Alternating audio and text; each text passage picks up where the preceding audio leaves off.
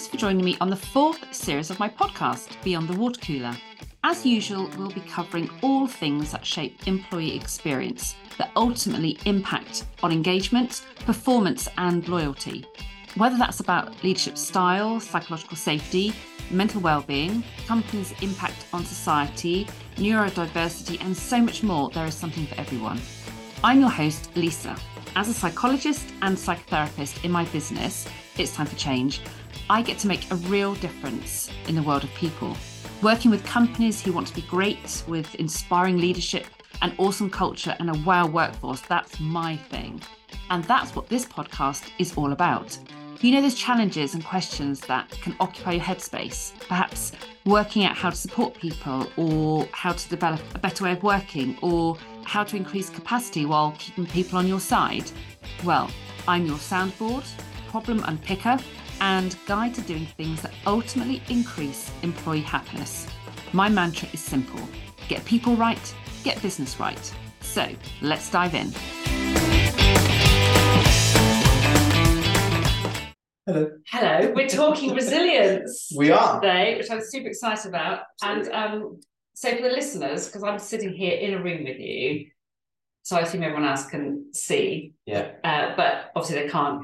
I'm joined by the fabulous Dave Greenaway, who um, we were sitting here, must be about a year ago, for my very first episode. Yeah, about that. It all started yeah. in the kitchen. It all started in the kitchen. What an honour that was, yeah. I know. And here we are. Um, actually, I don't know how many episodes I've done now, but it feels like quite a few. Um, and today I'm going to be talking with you about resilience, yeah. which you know a thing or two about. A little bit, yeah.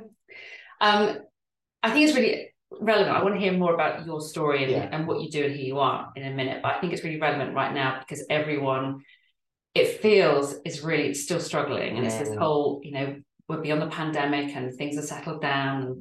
But you kind of, feels like we lurch from one crisis to another and everyone's just feeling a bit tired um, and a bit beaten by all the kind of consistent challenges that they're coming across. Mm. You have come across uh, the same challenges as the rest of us and a few more. And I thought, mm. actually, I really wanted to unpick that a little bit more with you today in terms of what you have done that's enabled you to stay so resilient um, and what we can draw out of that in terms of what other people can do to strengthen their resilience and um, to help them feel more confident in navigating the challenges and knowing that they'll get through them and actually things can be better on the other side, mm. which at times it doesn't feel like that. Yeah, definitely. Yeah, yeah. so tell us about first of all you in terms of what your role is. Um, so just a bit more about who you are in terms of your professional role before we then find out a bit more about why you're joining me today to talk sure. about topic. So as of now, I'm a life in business coach. And um, as you're aware, I've been coaching for a number of years, but always pretty much as a, for one of a better phrase, on the on that sideline. I was always doing it because I loved to do it, and mm. um, it turned out I wasn't too bad at it either. And I just thoroughly enjoyed the time I got to spend with with people. But now, as of this year, um, I've gone all in, and um, I've been. It's been something that's been on my mind for years and years and years. It's been you know that little nag you get mm. in the head sometimes and you know you should be doing it mm. but you find every reason under the sun not to mm-hmm.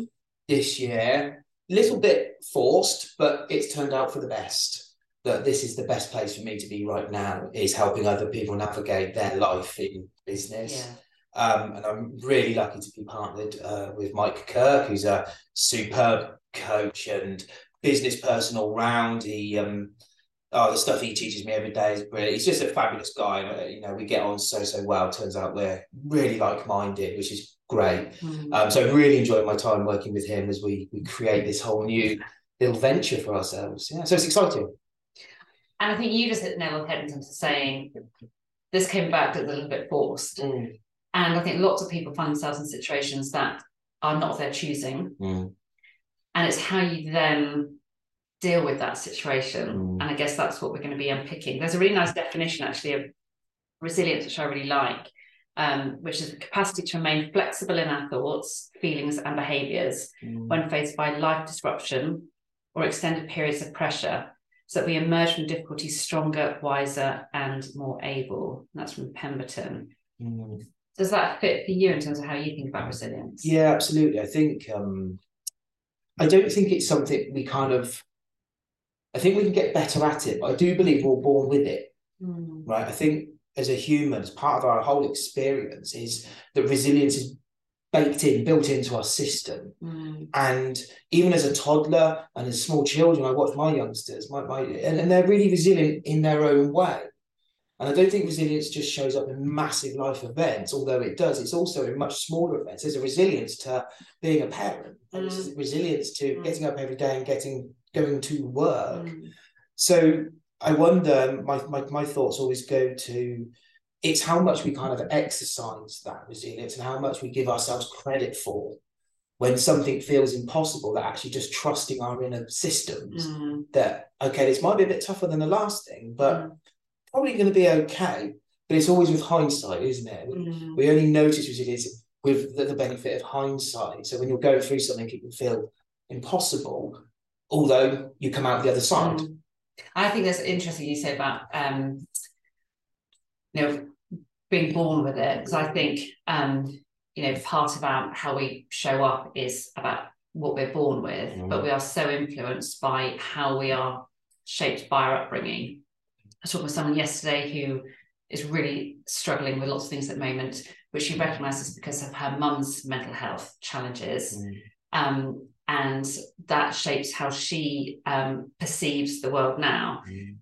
And I think with the whole area of resilience, actually, your you know your children are resilient, but they've seen you go through all sorts of life's challenges, mm. and they see how you deal with it, and you're their role model. Yeah. So actually, you expect your young people to be more resilient, and I think that's the nice thing mm-hmm. about you know knowing about brains elasticity that we can even if someone gets to being however old and they're not particularly resilient they can still develop that Yeah. if they are within the right environment to Mm. to nurture that Yeah, absolutely. it's just there, isn't it? it it's Mm. within us all. Mm, I, I truly believe that Mm. it's just innate. yeah It's just a part of our makeup as human beings. it has to be enabled it has to be enabled. And I think obviously some people experience and, and test it way more than maybe others. Um, I don't think that's any consequence of anything being done right or wrong or Mm. different. It's just the, the glorious mess that is life. Like we just don't know what's coming our way, do we? yeah No matter how hard we try to look into the future, I Mm, don't know about you, but I can't see what's going into the future. Like, I don't know if I need to be resilient ever again or if it's the rest of my life. Mm. But I do think what's helped me tremendously is knowing that there's always a sense that it passes. mm, Like I get quite a comfort from that. That yes, things have been difficult for the start of this year, and there's a bit of resilience I've had to draw upon.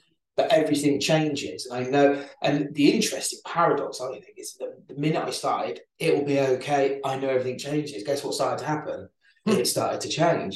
It's this self fulfilling yeah sort of um, train of thought. Mm. Of, you know, the mind unset from one, you know, oh, this Mm. is really difficult, and just resetting to it's going to be okay. that sense of it will pass is a really important phrase in that terms of that self-talk Mm. um because people just can feel so stuck Yeah. And I mean, it's like anything, isn't it? You think about bringing up children or, you know, your baby. I remember even my firstborn going through a really, really tricky time with, I don't know, it's teething or whatever it might be, uh, or feeding, or, and he just feels like it's just going on forever. And then after he's like, oh, it's only three weeks. but and people say it'll, it'll get better. And you're like, no, it's never going to get better. It's always like, Forever. um, and actually, we, but we just need to remember that it will it will pass that sense of um nothing static and but you can be instrumental in terms of either how quickly that passes or maybe it's not going to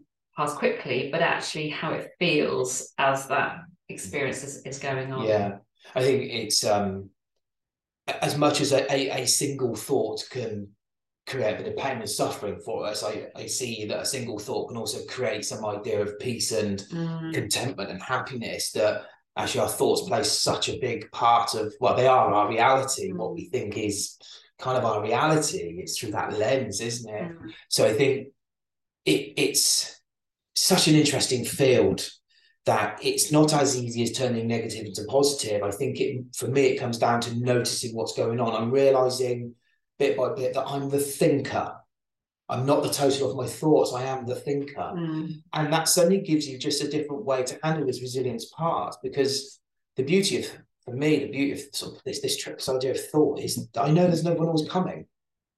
And I can kind of decide the ones I want to believe and put loads of life and time and attention into, or just kind of not let them go a little bit. And as that plays in resilience, that's been really helpful because I didn't. So what happened earlier in the year, I didn't need to then believe all my thoughts were going crazy as you'd mm. expect. Mm. Everything was cut off very abruptly. Um, but I just chose not to buy into my own story mm. because the truth was it was a lie mm. because I'm perfectly capable of getting back up and carrying on. And the minute I went, oh, I'm perfectly capable of getting back up and carrying on, guess what I did? I got back up and I carried on and it, it, it put life and time and attention into the right set of thoughts, the right um, mindset, yeah. you know, rather than chasing down that that negative path. Which is why today, even though things are still, we've got still got some things to overcome. I'm really excited. Like what I'm doing now is just it's what I've dreamed of for years and years and years. So, so tell us. So, can you share? And also, you won't to share all the details, but mm. share a little bit about your experience in terms of um, how you've come to know that you are resilient. And um, because earlier you were um, before we hit record, you're making some comment about um, you weren't sure you're resilient until um, afterwards when you look back. And mm. I'm I'm curious to know um, or hear a little bit more about what you have experienced that has meant that actually, yeah, I can look back and I know that I have got a certain degree of resilience because I've got through mm. life's challenges.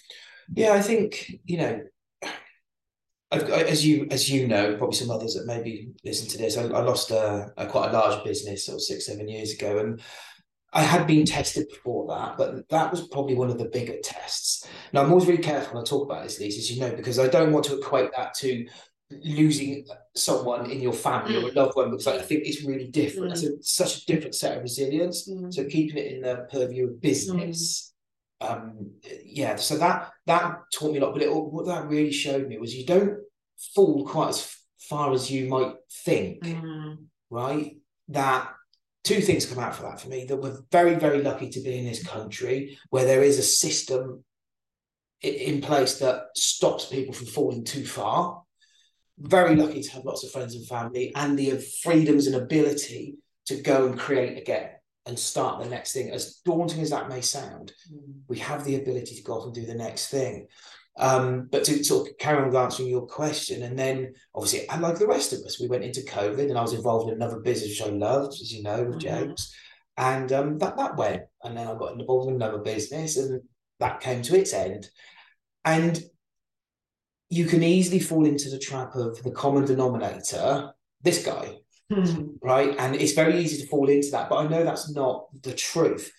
So, this idea that I'm becoming more aware of my thoughts, that they're not always true, decided not to buy into that story for myself. I've decided to go, it's just a thing. Mm. It is just part of this mess that is life. Mm. And it's all okay. I just need to get back up and go again and that ability for you to be able to step I refer to as your observing self, almost be able to step outside and observe the situation objectively, mm. and to know that you have a choice about whether you listen to that narrative, mm. whether you change that narrative. And people often say, well, they don't distinguish between actually their own sort of logical thoughts and just this kind of running yeah. commentary yeah. and you sum that really well in terms of you have a choice about whether you listen to you know the fact that I've fallen and a sense of failure and so on, or actually whether I can use this as something really positive mm. and um, I can now pursue a different path or yeah. carry on and just do it differently, you know, yeah. whatever that might look like.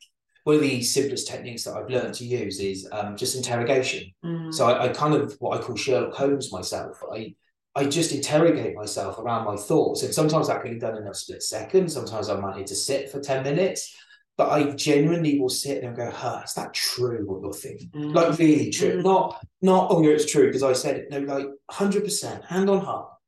Is that true? And most of the time my answer is no, it's not true. And then I kind of go, well, who would I be if I didn't have that thought? Mm. Well, I'd be optimistic, hopeful, ready to go, you know, whatever that might be. So I go, well, let's do that then.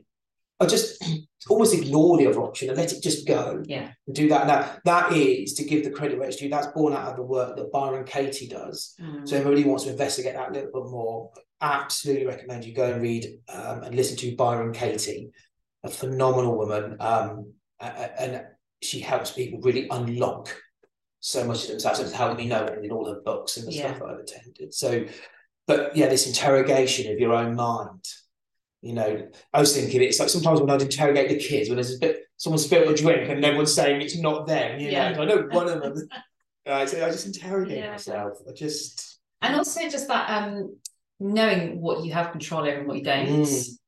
and you know you've already commented about actually you know when you you know you've got that you've got choice but Mm. knowing that actually i can grab this opportunity or i can um take control and move forward in Mm. this particular way there are things that i can't control you know Mm. whether someone has um lost their job or mm, is um, struggling whatever aspect of life or work, you you can't control that, but you can control how you respond to that, Yeah. and that plays into the whole bit about mindset. yeah, totally. So I I think we can literally control virtually nothing. Mm, there's this you know because so much goes on Yeah. so many variables and um none more so than now right Mm. so much is happening to us all as a, as a you know humankind mm, that the only thing that we do have any control of is in, in the way I see it is what I think about the situation so the circumstance or the situation has no inherent feeling or purpose to hurt me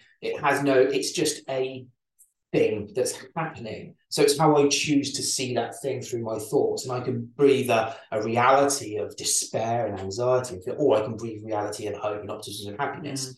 And that is totally down to me. mm, I can make that, and any human of all of history, I believe, can do that.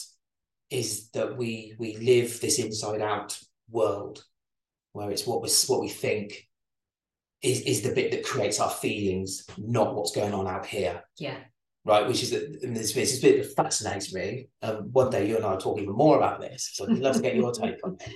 It's how two people can have, be in exactly the same situation, like you and I right now. yeah, We know what we're doing, Mhm. sounds, smells, drip, everything. We're Mm. identical place, mm, yet we're having two really different experiences mm, because of our thinking is different. Yeah. And that that I just think that's amazing. I think, what a gift. So I kind of so I learned all this and really it landed like I um I understood it like I understand gravity, right? Gravity's true. I don't need to do anything about it, it's just true. yeah, And that's how I feel about this. It's just true. I don't need to believe it's just is. mm, I just got this real sense of what a relief. I'm in more control than I ever thought. yeah, I can actually change how I feel. Huh. I'd known this 20 years ago. Wow. You know, and, I, and then I think, what if all of humans knew this? mm, Or how how would the world change if we un- could understand better mm. how we can change how we feel through what we think? I just find that mind-boggling. Like it's one of life's secrets, I think, Mm. that kind of no one knows. And I, I fell into it completely. But I think that's something that you and I, um, and I think it's it's interesting because you you sort of expressed that as a it was like um, almost a light bulb moment. But Mm. you you do that through your work all the time, and I do that through my work. And Mm.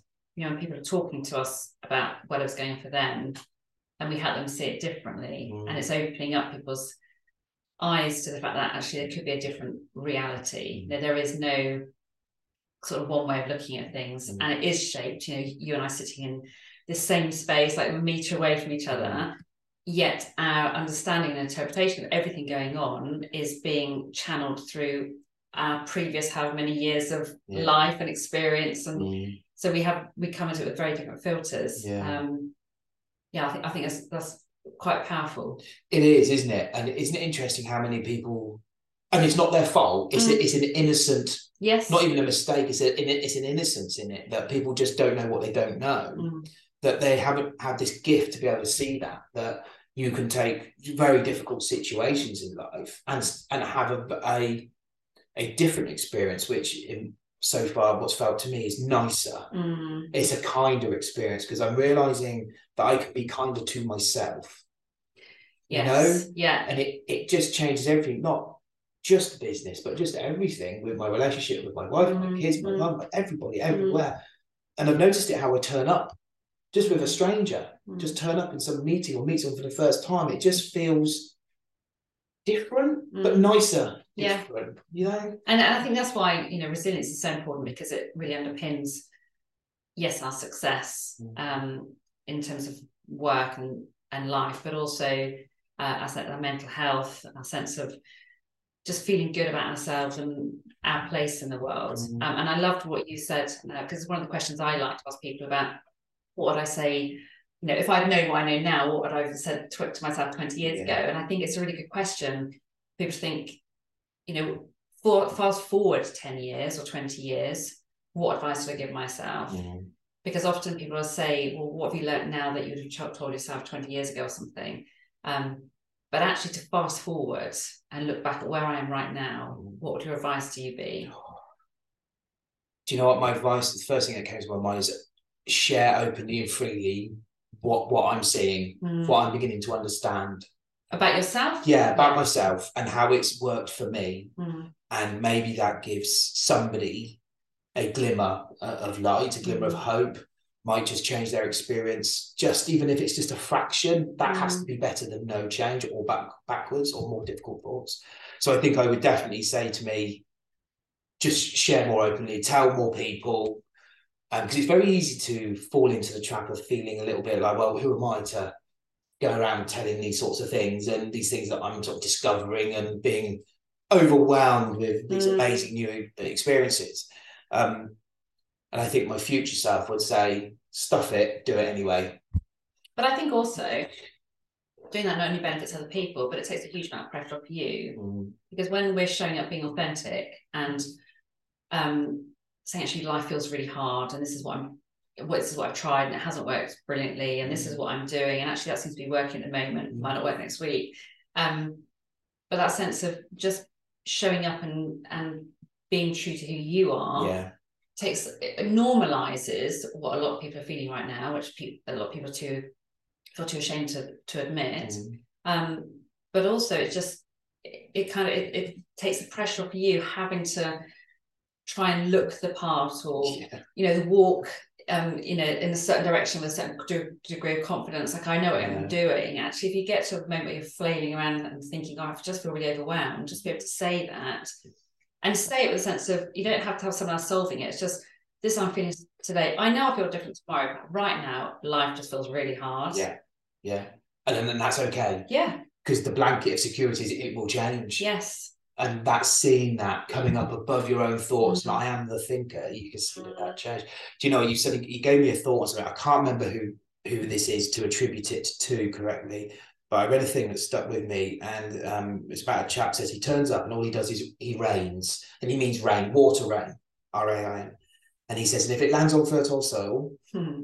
things will grow. If it lands on soil that's not yet fertile, it may be a seed might grow one day. And if it lands on a stone and nothing happens, so what? Hmm. And I kind of love that. Really stuck with me. And what what, what I believe he was pointing to was just be you and go all in on that. Mm. And that's that's good because for some it will it will do something. For some, might do something half. The ones that don't, it's okay. You know, you know, we're not got any big endeavors to try and change the world. You know, it's like Yeah. it's all right. It's okay. So I love that idea that you can just Mm. turn up and rain, just be yourself completely.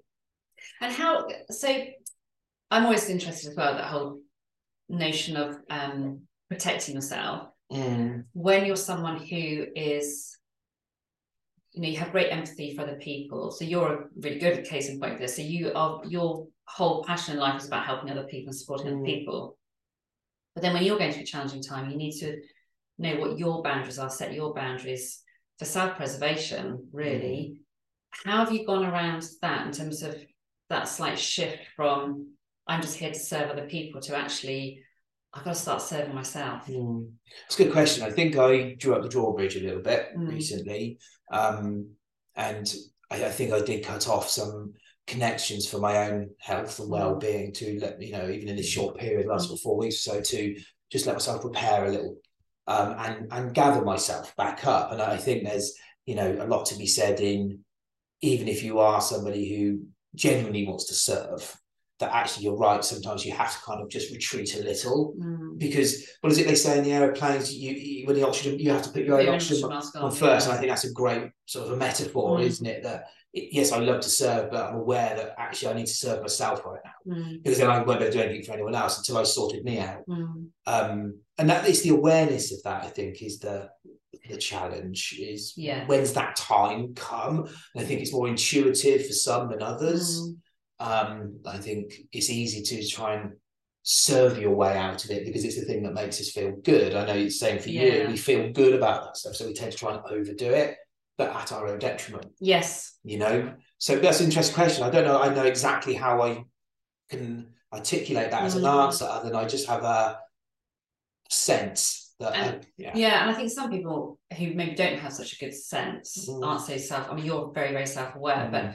some people who aren't, it's actually almost building in a self-check. You know, when you empathize with someone and you, um, you know, you notice something and you might, right, you know, you, you communicate that you've Mm. noticed, and people often then go to, right, how can I help you? Mm. And it's actually before the how can I help you stage, there's got to be another bit in there, which is, do I have the capacity to help you? Yes. So I've I've noticed, I've Yeah. fed back, um, what do I have the capacity? And if not, Mm. I can support you in terms of signposting somewhere else, or I can Mm. just say, look, I don't have the capacity right now, but I'll I'll have some more next week Yeah. or whatever it is. But actually that self-check is the bit that a lot, a lot of people miss out. Yeah. And as you say, you just push yourself more and more and it feels Mm. right and it feels kind of rewarding and it feels true to your values but at some point it just comes at that cost Definitely. I think the, you know, when we start to get those stressful feelings, those anxiety driven feelings, I always think when they start to emerge for me, they're a bit of a warning sign. They're, Yeah. they're the tap on the shoulder, all check Yeah. in. So I, I find that that's a good, maybe a way to start to notice that is Mm. when I start having thoughts that just feel a bit more painful, a bit more oriented towards the negative. Mm. I always kind of go, oh, something's changing. I, I, I gotta, I just need to be aware of it. What's happening? And just give us, even if it's just a fleeting moment of Mm. just check in, Mm. what's going on here. And it might, it might just be a fleeting moment, and you know, the next day I'm over it because we're all human and we have Mm. up and low days, you know, such is life. But yeah, I think that that check-in point is a good thing to do because if you can't, if if we as people that we do and many other people do, serving and helping people, if we can't do that for ourselves, then we're going to render ourselves completely useless to anyone else. And worst of all, maybe giving bad help or guidance or advice Yes. or or not be there fully yeah when we should be because we're too up in our own heads. You know, it's like um, my, my, Michael Neill said it's like the sort of dials in a car. You yeah know, and just monitoring. I'm sure you've heard that. You know, and hitting empty in the fuel gauge. It's like, hang on, hang on, what's Yeah. going on? Um, but I think that's good. I think we should all step back. I'm not. I'm not into. You know me. I'm not into hustle culture. I think do less. Mm. Right, go home. Mm. Don't work tonight. Mm. Be with your family or whatever. You know, I'm, what- I'm completely Mm. do less. Go home. And I think it's there's a real balance again that some people struggle with. You know, you talk about drawing up the drawbridge Mm. And to look after yourself, and that's really important. But some people draw up that drawbridge uh, for too long, or they draw it up too high, and yeah. there's something stuck on their own Yeah. with all this swirling thoughts, and it just feels really overwhelming. And so, although there's that need to actually pull back and um, create your own space for you, you actually also still have to find Mm. ways of reaching outwards, facing out, and connecting with Yeah. other people so you can get their perspective um you know ability to reframe whatever's going on for you and actually we know that when your emotional arousal is high and you're feeling more depressed more anxious you know our thoughts are more negative so actually to Mm. have the ability to reframe is is tougher so to have someone else being able to reframe for you and turn Mm. something that feels quite negative into a positive Mm. is really helpful. You need that to help you see the perspective. And also the social, we know that the social connections, those emotional connections Yeah. By connecting outwards, um, helps us get out of our own head. And if we're helping other people to some degree, that's good for our own sense of Mm. well-being. Um, so it's, it's getting that balance between kind of stepping into your own island a little bit, Yeah. but then knowing actually how long it's okay to be there before you need to go and Yeah. re-engage on the mainland. Do you know, if you're saying that, do you know what occurred to me is I, I drew up a drawbridge but in my little castle was my wife, my children, my mum, my dad, my friends, like you, you know, my other close friends back in Abingdon, and I and actually I'm not alone in there. Yeah. And sometimes I think that they lower it for you a little bit. Mm. They'll come and turn the handle a little bit and lower. I know my wife does. My my parents absolutely do. My sister, and everyone just lowers it back down a little bit for me as they kind of help you build yourself back up. Mm. Um, and you know, sometimes you just get a little bit of a push in the back. Yeah. Okay, I'm going again. You know, Yeah. because the reality of responsibilities of children and family and life and everything else. So that's interesting. I love that idea, but I really saw that as just Mm. I just got a load of people with me that are Mm. like my inner circle, like Yeah. real, Yeah. you know, people I completely trust that are there with me. And they and those people also are the ones who, um, again, if you're, you know, some people are great at doing this on their own already in terms of identifying their strengths. Um, and I always remind people about the, the amount of resources that they actually have access to um, innately, like within them. So, you know, knowing what your strengths are and using those more because we tend to lose sight of those and we're just focusing on what's going wrong and looking at, as you said really well, looking at past experience and what have you learned from that. Mm. So again, to reframing past failure into as an opportunity to learn, you know, have I been defeated or am I going to come back stronger? Which is again a choice. Yeah. Um, but that sense of having people around you to, to remind you about what your strengths are and remind you how you got through challenges in the past, you know, what you learned from that, what you learned didn't work, all that makes a huge Yeah. uh, difference. totally agree. And I think you know there's a, there's a bit of a difference for me in between sort of the intellect and, and my my my mind, my brain Mm. working to try and solve the problems or get me back out there. Sort of in comparison to this sort of inner, like you're pointing towards this inner wisdom that we all Mm. actually have. Much like resilience, it's built in. It's just kind of there. Mm. If only we'll just shut up enough to ever hear it, right? And I think when we retreat, that Yeah. it creates that bit of quiet to actually start hearing what we naturally know Mm. is this sort of I, I like to call it this inner wisdom. I think every human's got this this depth where they know what to do, Mm. but it's the intellect desperately trying to and the ego desperately trying to solve everything and create a story. And it, it's like the ego grips on for dear life to be in control of us, doesn't it? And then there's this other part. You know, some people might refer to it as a spiritual, the soul. They might refer Mm. to it in a sort of a religious manner. I don't know. But I see it as wisdom. Mm. Um, and it it's just I think it's there. I think we've all got it. I don't think anyone's particularly more special than anyone else. It's just it's just whether we let it come, whether we let it use it or not. Right? And, to, and for it to come, you need the space. Exactly, That's what we. That's what we don't ever Mm. give ourselves. So even when we're not going through a particularly challenging time, we are just.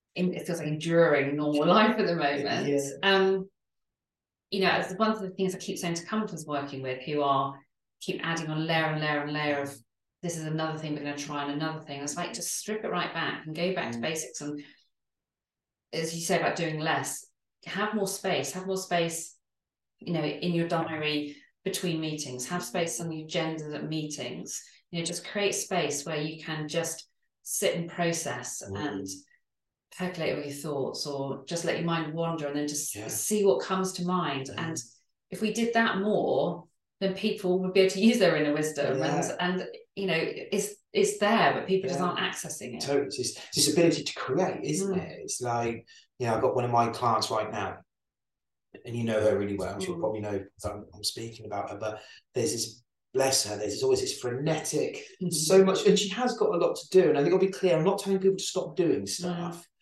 I'm talking to what your point is.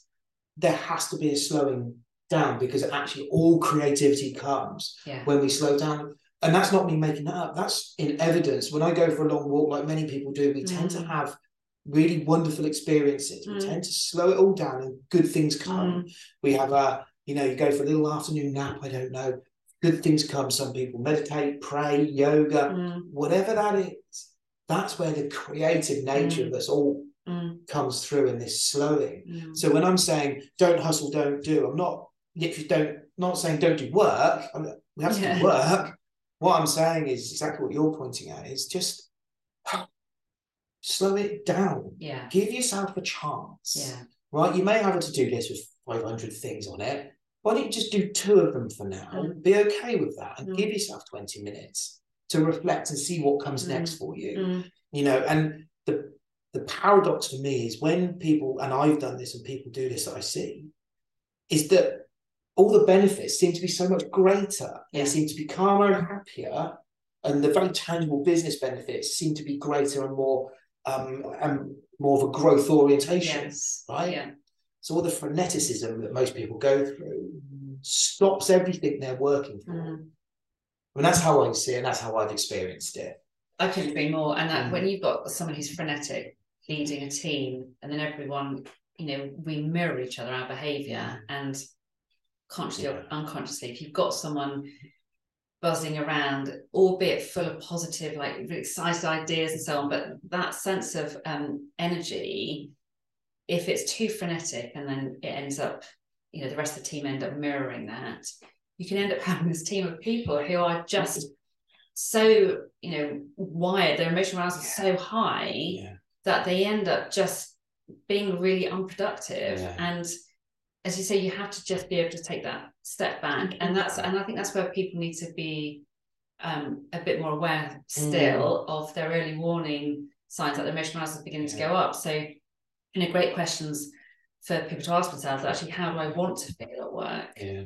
and um, you know what do other people need from me at work? And when you start asking and answering questions like that so well actually at work i want to feel in control and i want to feel um, you know calm and i want to feel confident and so on. And actually what do other people need from me? Well actually they, they need me to be calm Yeah. and in control and confident. Great. So what behaviors are we going to see? Well actually and, and they can start to unpick it and say well actually that's not how i'm behaving at the moment. So it's almost like the wake up call that Yeah. you're not doing the right things that are right for you or your team. Yeah, absolutely. And you're working against yourself in that Yeah, way, aren't yeah. you? You know, it's, I think it's racing drivers that say there's um, you go slow to go smooth to Yes. go fast. Yeah. And I think that's extremely true in life. You know, we I just don't believe humans we were we were built for this the way that we are now in 2023, this crazy amount of um, media that comes to us every day, the, Mm, all the bings and pings and just the amount that we have to do as human beings is quite insane mm, actually, and Mm. probably more so than it ever has been in all of history. That that ability, one of I think one of the biggest strengths any organisation or leader can do now is do less. Yeah.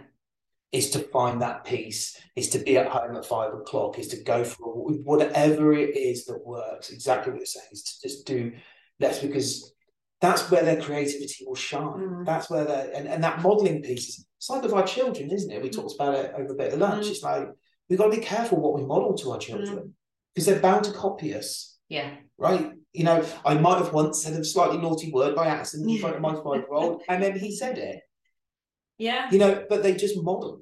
And we have to, I think, be a little aware of that. Mm, And but it gets us to be more aware for Mm. ourselves. If we're thinking I'm doing this for my children, that's cool because it means you're doing it for you too. Yeah.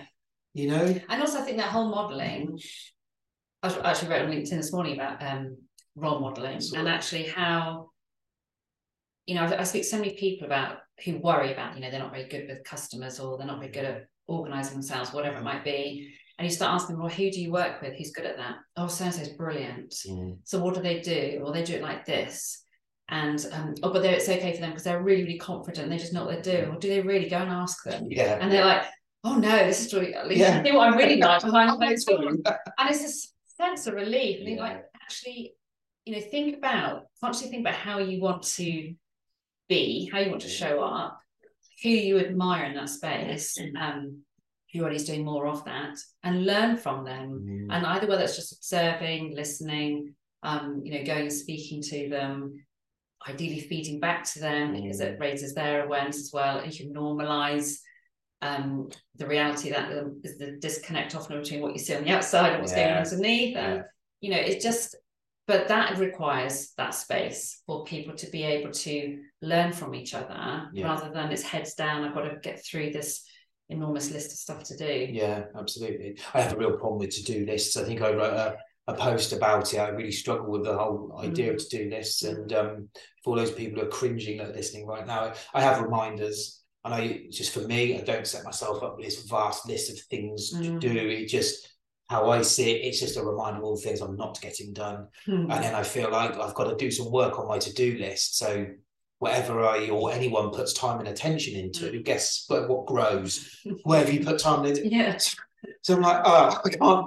But you know, and I always caveat this stuff. That doesn't mean I don't want to do things. and I don't Yes. want certain things. I'm Yeah. just happier, happier Yeah. that they come to me more naturally. Mm. That that I'm wise enough Mm. that when it occurs to me to do that thing, it's probably the right time to do that thing.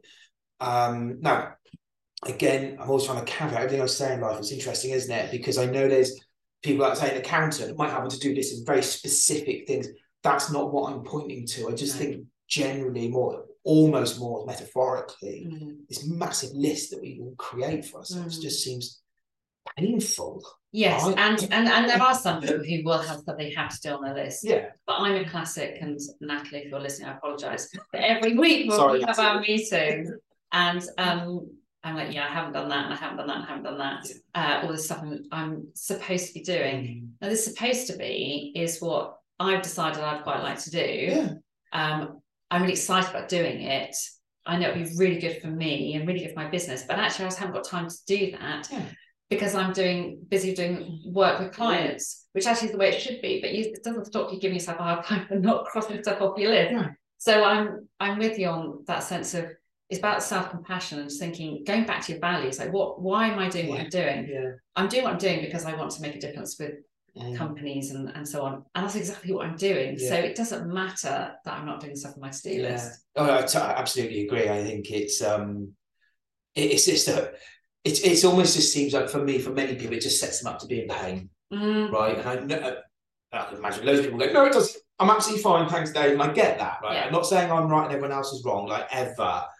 I think exactly what you said earlier, Lisa. It's just there's another way. There's another thing to look at life in business, Mm. right? That we are bombarded with so much, aren't we, around very conventional learnings that over time we all believe, no matter what, right? And then when people turn up who don't quite see it that way, we kind of, well, that's it, you're never going to be a success then. Firstly, define success. yeah, yeah. Start there. But and I'm like, well, that's not necessarily true. Not again, I've never saying anyone's wrong and I'm right. I'm just saying this is another way. It's just another a point of view. It's just another way to have a nicer experience of life in business. Yeah. And I love your idea of, you know, letting yourself off. It's like a um a royal pardon, isn't Yeah. it? You know, it's like I'm gonna exercise the, the king's Yeah. ability to let me off today Yeah. because do you know what? I just don't want to do it. Mm. I want to go and play Guns and Soldiers with my boy. Like, I'd rather do that right now than write a blog, thanks. And I'm okay with it now. Yeah. Took me a long time. And there'll be some people who go, well, that's all very well for you because you've Yeah. got the flexibility. But actually, with the way people work now, people can spend an hour, at certain professions you can't. But if people choose to be more creative with their time, they might have the flexibility to be able to spend an hour with Yeah. their kids after nursery, after school, or whatever, and then you Yeah. catch that hour up somewhere Yeah. else. But I think it's almost challenging people, and particularly on the back of something happening in life that Mm. feels quite challenging and test your resilience. Actually, what's your path going to be going forward? Mm. And I might have had a certain path planned out that I thought I was going to take. Um, and resilience, I think, comes from that uh, awareness that that path is actually going. I'm starting off on that path that's going in that Mm. direction, but I'm fully open to the fact that it's probably going to deviate somewhere. Yeah. I'm anticipating loads of roadblocks, but I'll get uh, past them. Um, I might be able to anticipate what some of those are, and I can start predict how I'm going to get past them. But it's that sense of expecting change, and rather than expecting perfection, rather you know some people get like so Totally. go back to Oh, the yeah. goals thing, like list. Yeah. Actually, Yeah. is my goal this, and I've got to just get there by doing Mm. going on this route because you set yourself up for failure, and I think that really tests people's resilience. Yeah.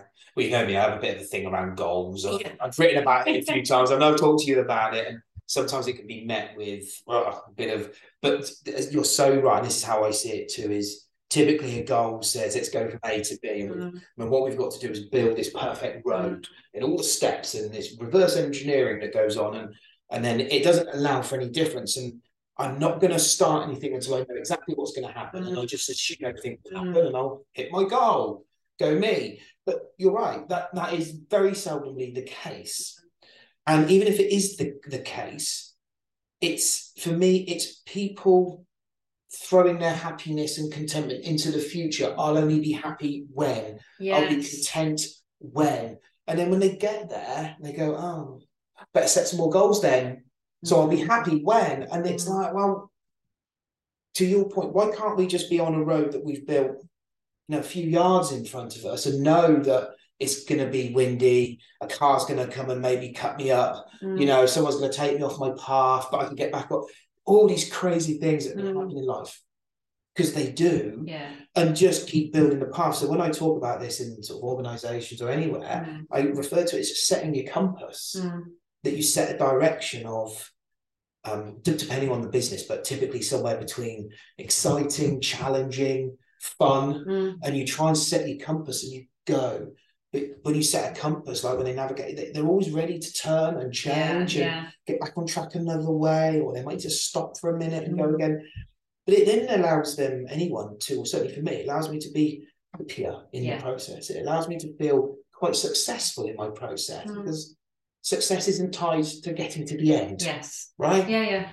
You know, I think Michael Neill says it best. He said, um, chasing goals is like slapping yourself in the face repeatedly until you realize you get to the end and you might can stop. I'm like, oh, I just get that so much because it's so it just feels so painful to me, right? And you know, I um it may sound a bit fluffy in here, I don't know, but I genuinely want to be happy. Uh Mm. I am happy, but I want to be happier in my experience of life in business. I want to feel more gratitude, more Mm. contentment in my day to day. Um, and I want to do that because it it links to modeling it for my children. Mm. It links to the positivity that people get from me when I'm around them or anyone. It links to how I have relationships and Mm. conversations with any, you know, it just feels better to me. Like I think that's why you know in terms of resilience when you when you live your life and you find the right role in, in work that fits you know really delivers on that sense of meaning and purpose and it fits your values like when you're doing this stuff day in day out that makes you feel good about what you do and who you are and the contribution you're making. Actually that that builds your resilience. Yeah. and often people talk about you know, how do i become more resilient? And yes you can have you know, self-care and it's boundaries and it's social Mm. connection and all this stuff. But actually just it's, it's sometimes just going back to those um yeah sometimes just going back to the basics isn't it Yeah. it's not it's not it's not rocket science um and trusting it, right? and trusting it trust that it's there. I think if you can get to this point of understanding that it's built into Mm. you, it's a part of your Mm, structure, who you are as a human being. Mm. It's always available to you. It's just you may not need it. Yeah. Right. And it's like, you know, you you sort of people land themselves in water, they can typically find a way to swim. They don't Mm. have to be the best swimmer in the world, but they can find a way. Mm. Or trying to think of metaphors that kind of Yeah, work yeah, with yeah. that. But do you know what I mean? And I don't think it's anything that anyone do you know what? But don't test it because it feels like that would be Mm. quite hurtful. But if you can trust that it's available to you, if you can trust that when you need it, it will show up. Mm, And it probably has shown up. You just have never recognized it for resilience. yes You might have put it down to something else. You know, a lot of people mistake sort of confidence and courage. Mm, You know, I've got to be confident to do something. Well, no, you just need some courage, actually. yes And if you look at someone's life, they've got courage everywhere Mm, but it gets misrepresented in ourselves Mm. and we kind of miss our own abilities a little bit and then um, we, we don't think that we're able to do things a classic one is when people say that they're not creative yeah. No it's because they can't draw a picture. I can't draw a picture for love nor money. Mm, but i'm really really creative and i mm, as is everybody. Yeah. every human being has Yeah. the ability to create. Yeah. We create with our words. Mm. brilliant. Go us. And it's and Um, it's then finding what sparks that like Yeah. how you use that. And i think and you know actually checking some people do struggle more with certain skills and actually it's worth someone's struggling to feel resilient Mm. and um you know maybe they're feeling a bit stuck it's actually checking that they do have you know maybe they don't they struggle to reframe and so on so you can do that for them but actually checking that they have the problem solving skills like Mm. check they have the ability to plan the direction they're going to go in Mm. next or because we take some of this stuff for granted because most of us have the ability to do some problem solving Mm. but there'll be some people who just struggle with certain aspects more than others and yeah you know we're increasingly coming across people whose brains work differently as neurodiversity increases in the workplace.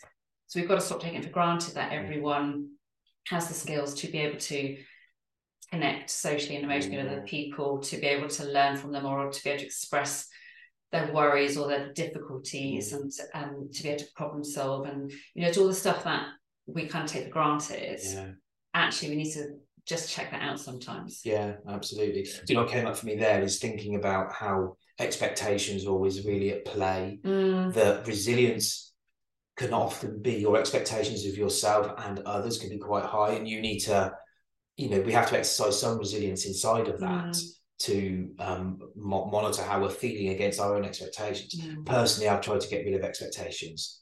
I haven't cracked it, but I'm working on it. mm, to because I've just felt that it, it's it, it's most of the time never met personally or others, and then to me there just seems that there's only two outcomes: there's disappointment and or meh, nothing. yeah. Because well, it was my expectation. You should have done that. Mm. So if I write an amazing blog, fine, and I and I kind of get to it and go, that's amazing. Uh, well, I expected it. I should have, Mm, rather than going, wow, that was really good. You know, Mm. well done. mm, Um, so I think for as powers that that sort of how resilience plays with that, you know, personally for individuals, they're probably fighting their own expectations quite a lot yeah. and mustn't underplay how resilient they probably are to Yeah. dealing with that every day. and it- and it's and it's it's recognizing where they're starting from because Yeah. I know yes, I was having a conversation with someone who had achieved a huge amount actually in the last Mm. week. Um, and I was really excited. I was like bouncing up and down, going, "Oh, this that sounds amazing." She was just really flat, Yeah. and so we just unpicked that. I was like, Mm. "You're saying." Yeah, I'm pleased, but it's not. It's not. You're not matching your body language. So what is going on? Yeah. And her response was, um, well, everybody else does this all the time. So it's like normal for everyone else. So why am I so hopeless that I can't? It's like, Uh, oh, hang on. Yeah. And it's like, actually, you know, we all go through moments where if only we could be like everyone else, that's our narrative. yeah.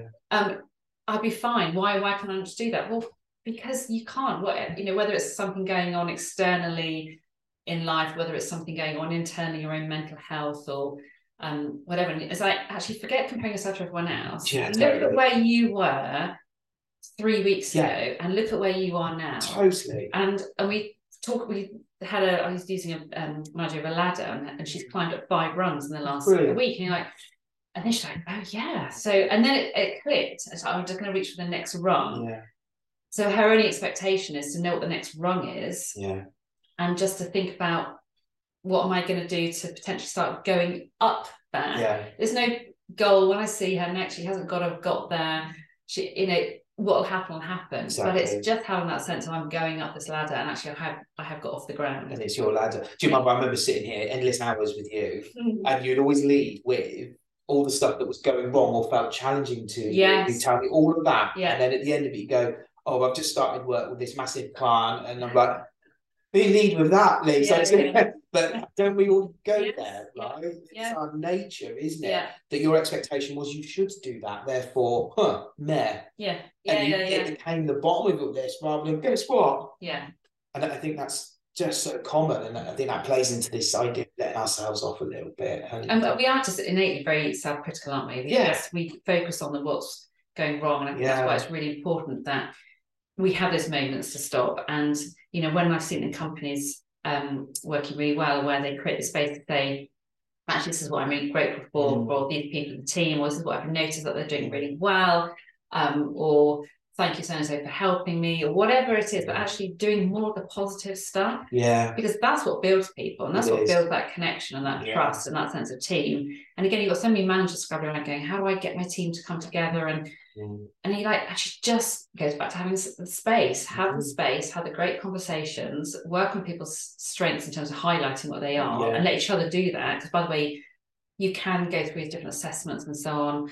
There are loads of assessment tools out there but if you just want to start start Yeah. by asking you know what would so and so say about you? What three things would they say about you Mm. that are positive? Or if you've got those people in the room, actually telling each other. yeah, and it it brings it to life, though, Mm. doesn't it? So what we're thinking, if we then put it into words, it brings it to life, Yeah. not only for us but for everyone around us. So Yeah. if we continue to take negativity Mm. and breathe Mm. life through our words and our actions into that, that's all we'll ever have then, Mm. right?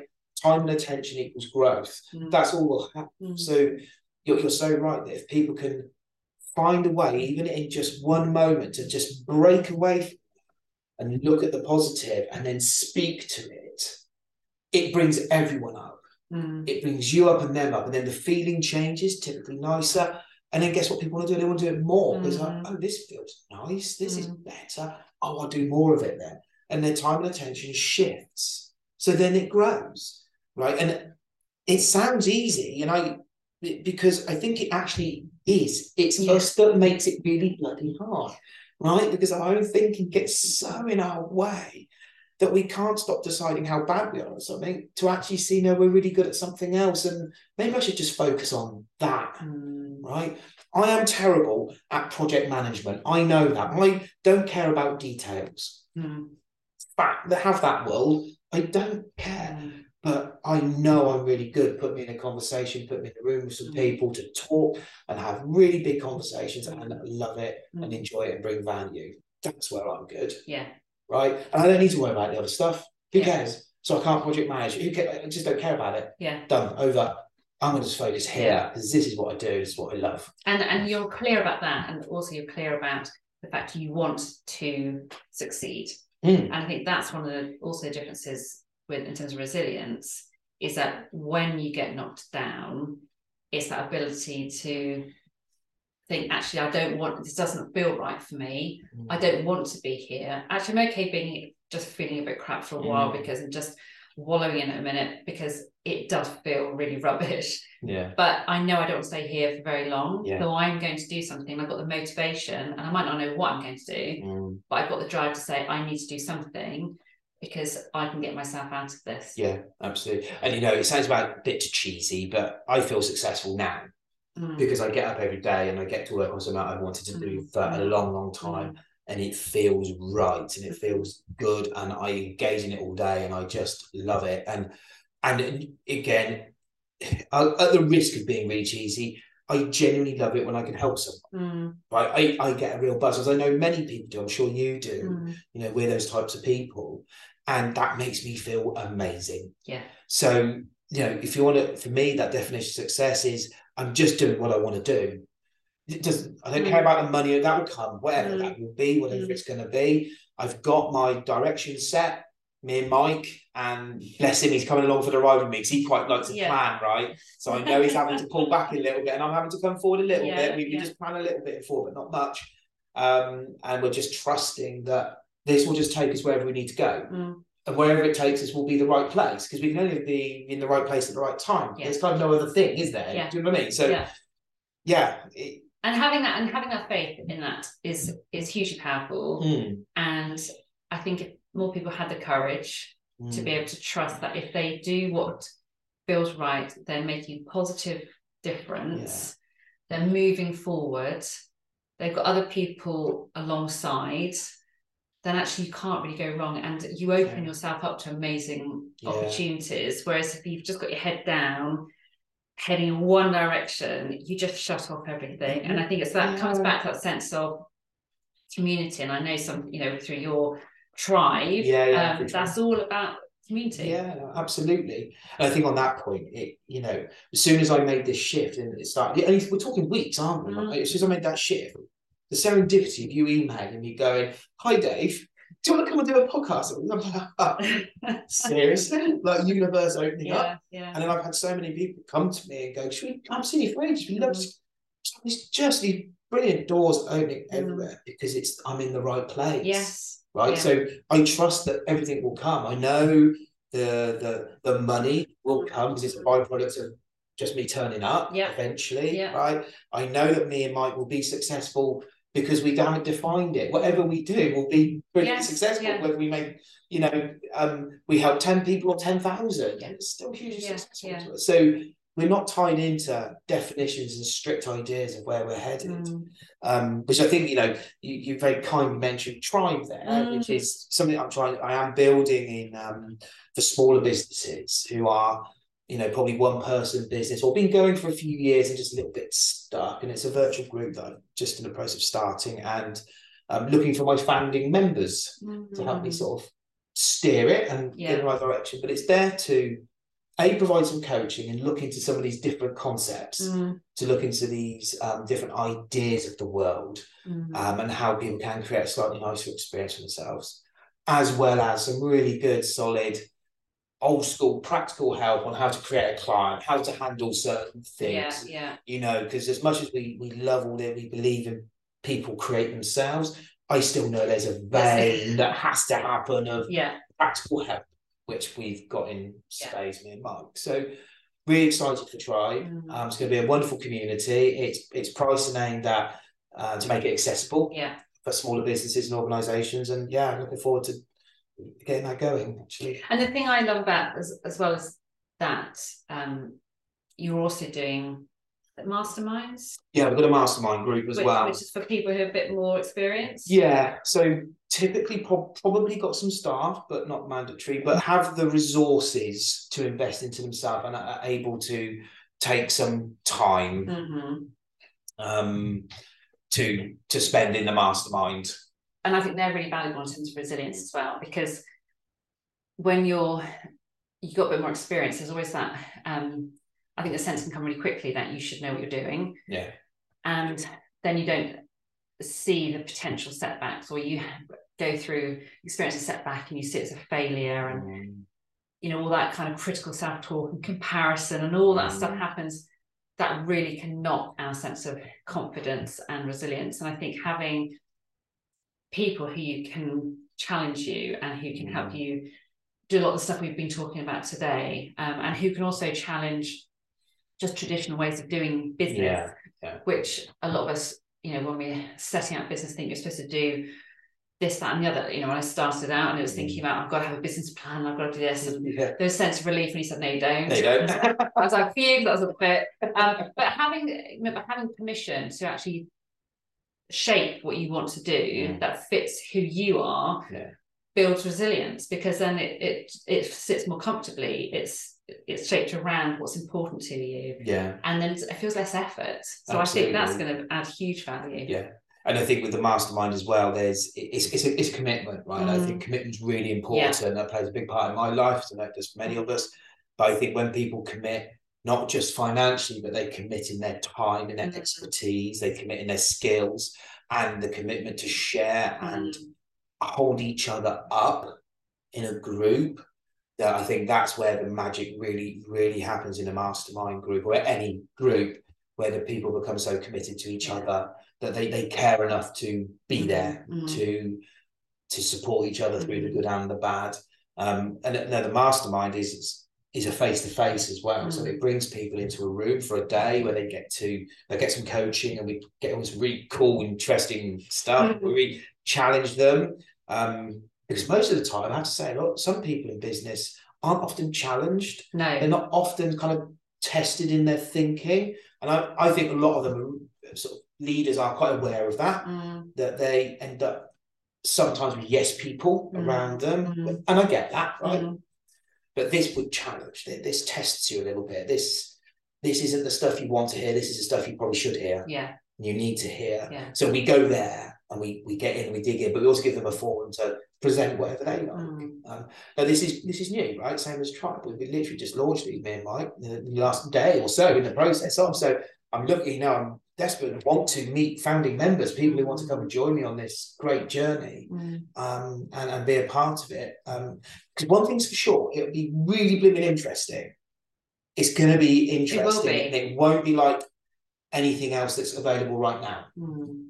Yeah, and, and I and I can vouch for that, just knowing you as a, I say as a coach, but you and I've always had this conversation that the term coach doesn't really sum you up. No. So uh, we need to find a better better name. Um, but that sense of actually you approach the whole role of coaching in quite a different way, which mm. is very much about starting with the people and what's right yeah. for them. And uh, you just have quite a unique take on it, yeah. which I think is um, adds real value. And you do ask some quite different questions. Yeah.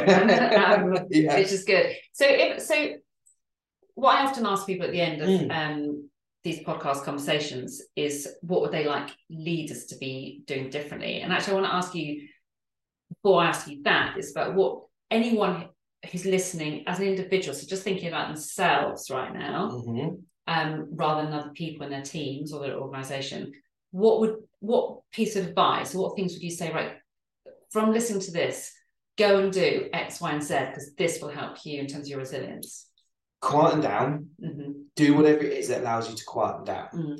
and start to get. It, it sounds a bit crazy, but get beyond your intellect and start to see that your resilience is built in. Mm. That you have it regardless. You may not use it every day. You may never ho- need to use it, but it's there. And I think when people can quieten their mind enough to see beyond the noise of the thoughts, there's so much more available to us. There's so much more in there. And it takes a little bit of self work. It takes a little bit of being prepared to go deeper, to, to Mm. be a bit vulnerable to yourself. And my experience is it certainly happened for me. It happens to a lot of people I've worked with. There's a bit of an earthquake as you start to mess with their beliefs and their idea and Yeah. their identity, Mm. right? And as you start to do that, it can feel quite frightening and Mm. shaky. But the good news is the earthquake stops, and then what comes out is something amazing, Mm. and it becomes really fresh Mm. and new. Mm. And you know, they're they're the you know the phrase "I can't unsee that." Yes. That applies. So Yeah. once you you see this and you have those insights and it and it you experience it, it doesn't go back. Yeah. It's just there Yeah. right? And it, yeah, so that I think I digress slightly there, but yeah, I think I think the earthquake idea is, is really powerful actually. And, and two people I spoke to yesterday, clients said that over the last well, one yesterday, a guy I was working with uh burst into tears in, in the middle of our session, Mm, uh, which he's never done before. Uh, and then after he's like, oh, I feel so much better because yeah, he had he he'd got to that point of almost that was the earthquake for him in terms of wow, just and his words were we've just literally hit the nail on the head. Yeah, and the relief of it is like right now I can start now I can leave that behind and move forward. And actually someone else I spoke with said she spent last a day last week um she said I just I don't know what happened but she said I just spent most of the day crying. And she said I just and she used the word residue she's like it's just I got rid of all the residue that I've just been carrying around. It's like I got to the bottom and it's like now I feel so much better I'm just moving Yeah. forward. And I think there's a real sense of not being scared by that Yeah. and not being not thinking my gosh I'm really emotional and that's a really bad place. Actually mm. I'm just expressing all this sense of pent up stuff that I've been Mm. carrying around for such a long time it's that sense of relief like you said earlier on but Yeah. when you arrived here yeah, I feel so much lighter and I just Yeah. feel so much at ease and just yeah. that sense of relief we have when we, put all that down That's because you're really, really good at what you do, Lisa. You are exceptional at what you do, so I'm not surprised people have those reactions at Right. all. so advice for Yeah. You leaders couldn't take that compliment. Let's go compliment. No, no, thank you very much Dave. So advice for leaders. So listen to this and thinking, okay, I need to my I'm concerned about individual members of my team, or I'm concerned about I just want to build the resilience of the team. As a leader, what could they be doing? I think first thing comes to mind is look to the positive in all your team. It is start there rather than trying to teach everyone the things that they're not very good at. Actually hone in on the things they're great at, Mm. and and maybe they need a little bit more guidance, but let let them off their leash a little. Let them go Mm. and be good at what they're good at.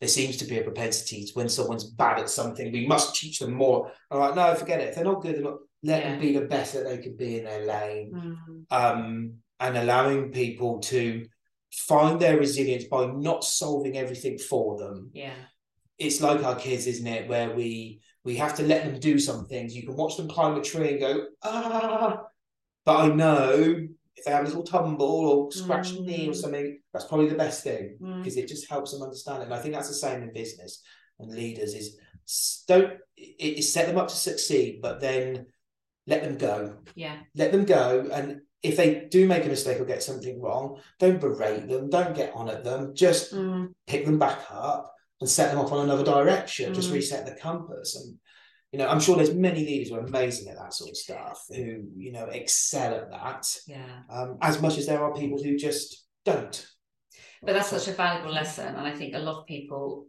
which really undermines resilience, is trying Mm. to set people up so perfectly that they can this is exactly how you're supposed to do this you can go up and do it and you get it right rather than letting people find it for themselves Yeah.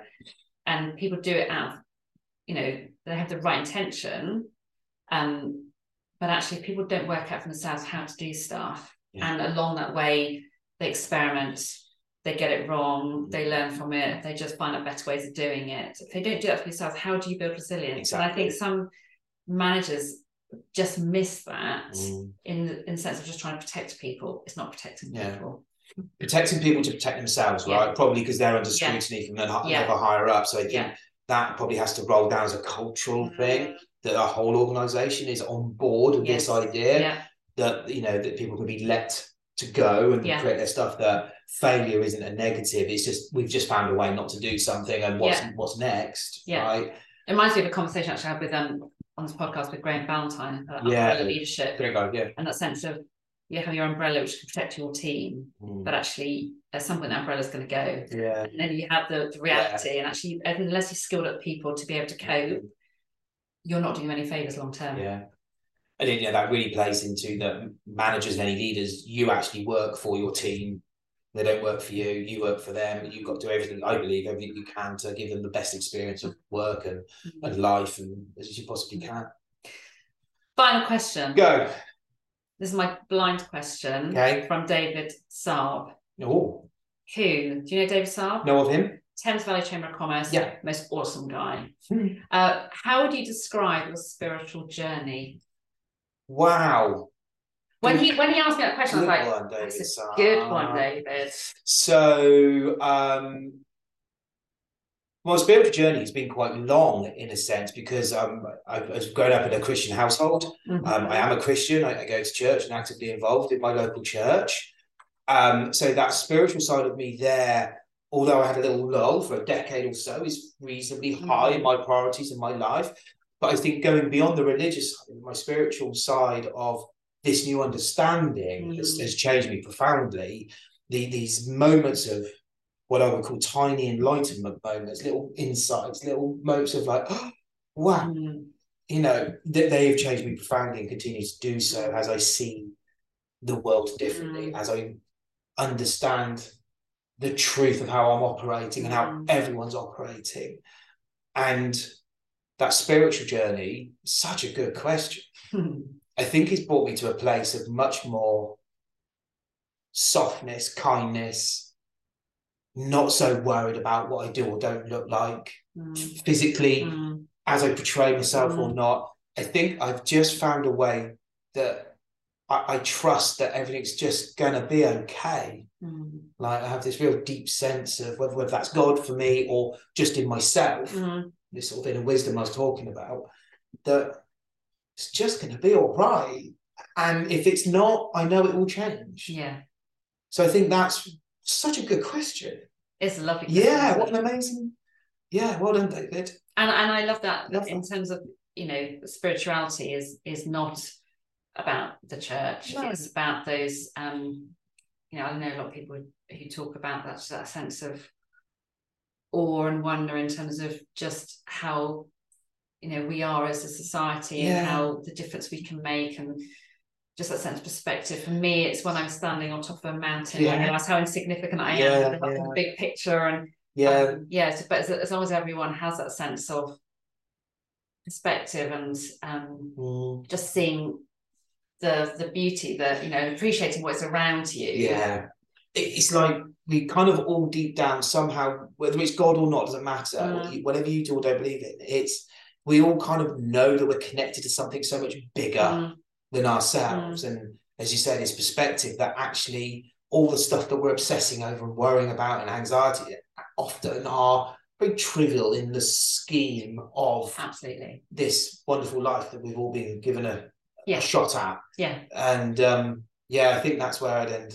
Mm, And that spiritual journey is just that uh, that deep understanding of that mm, and just accepting it as truth. I mm. don't need to do anything more than that. You know, I can just go, that feels true to me. Mm. Okay, then that's it. That's all I need to do. Done.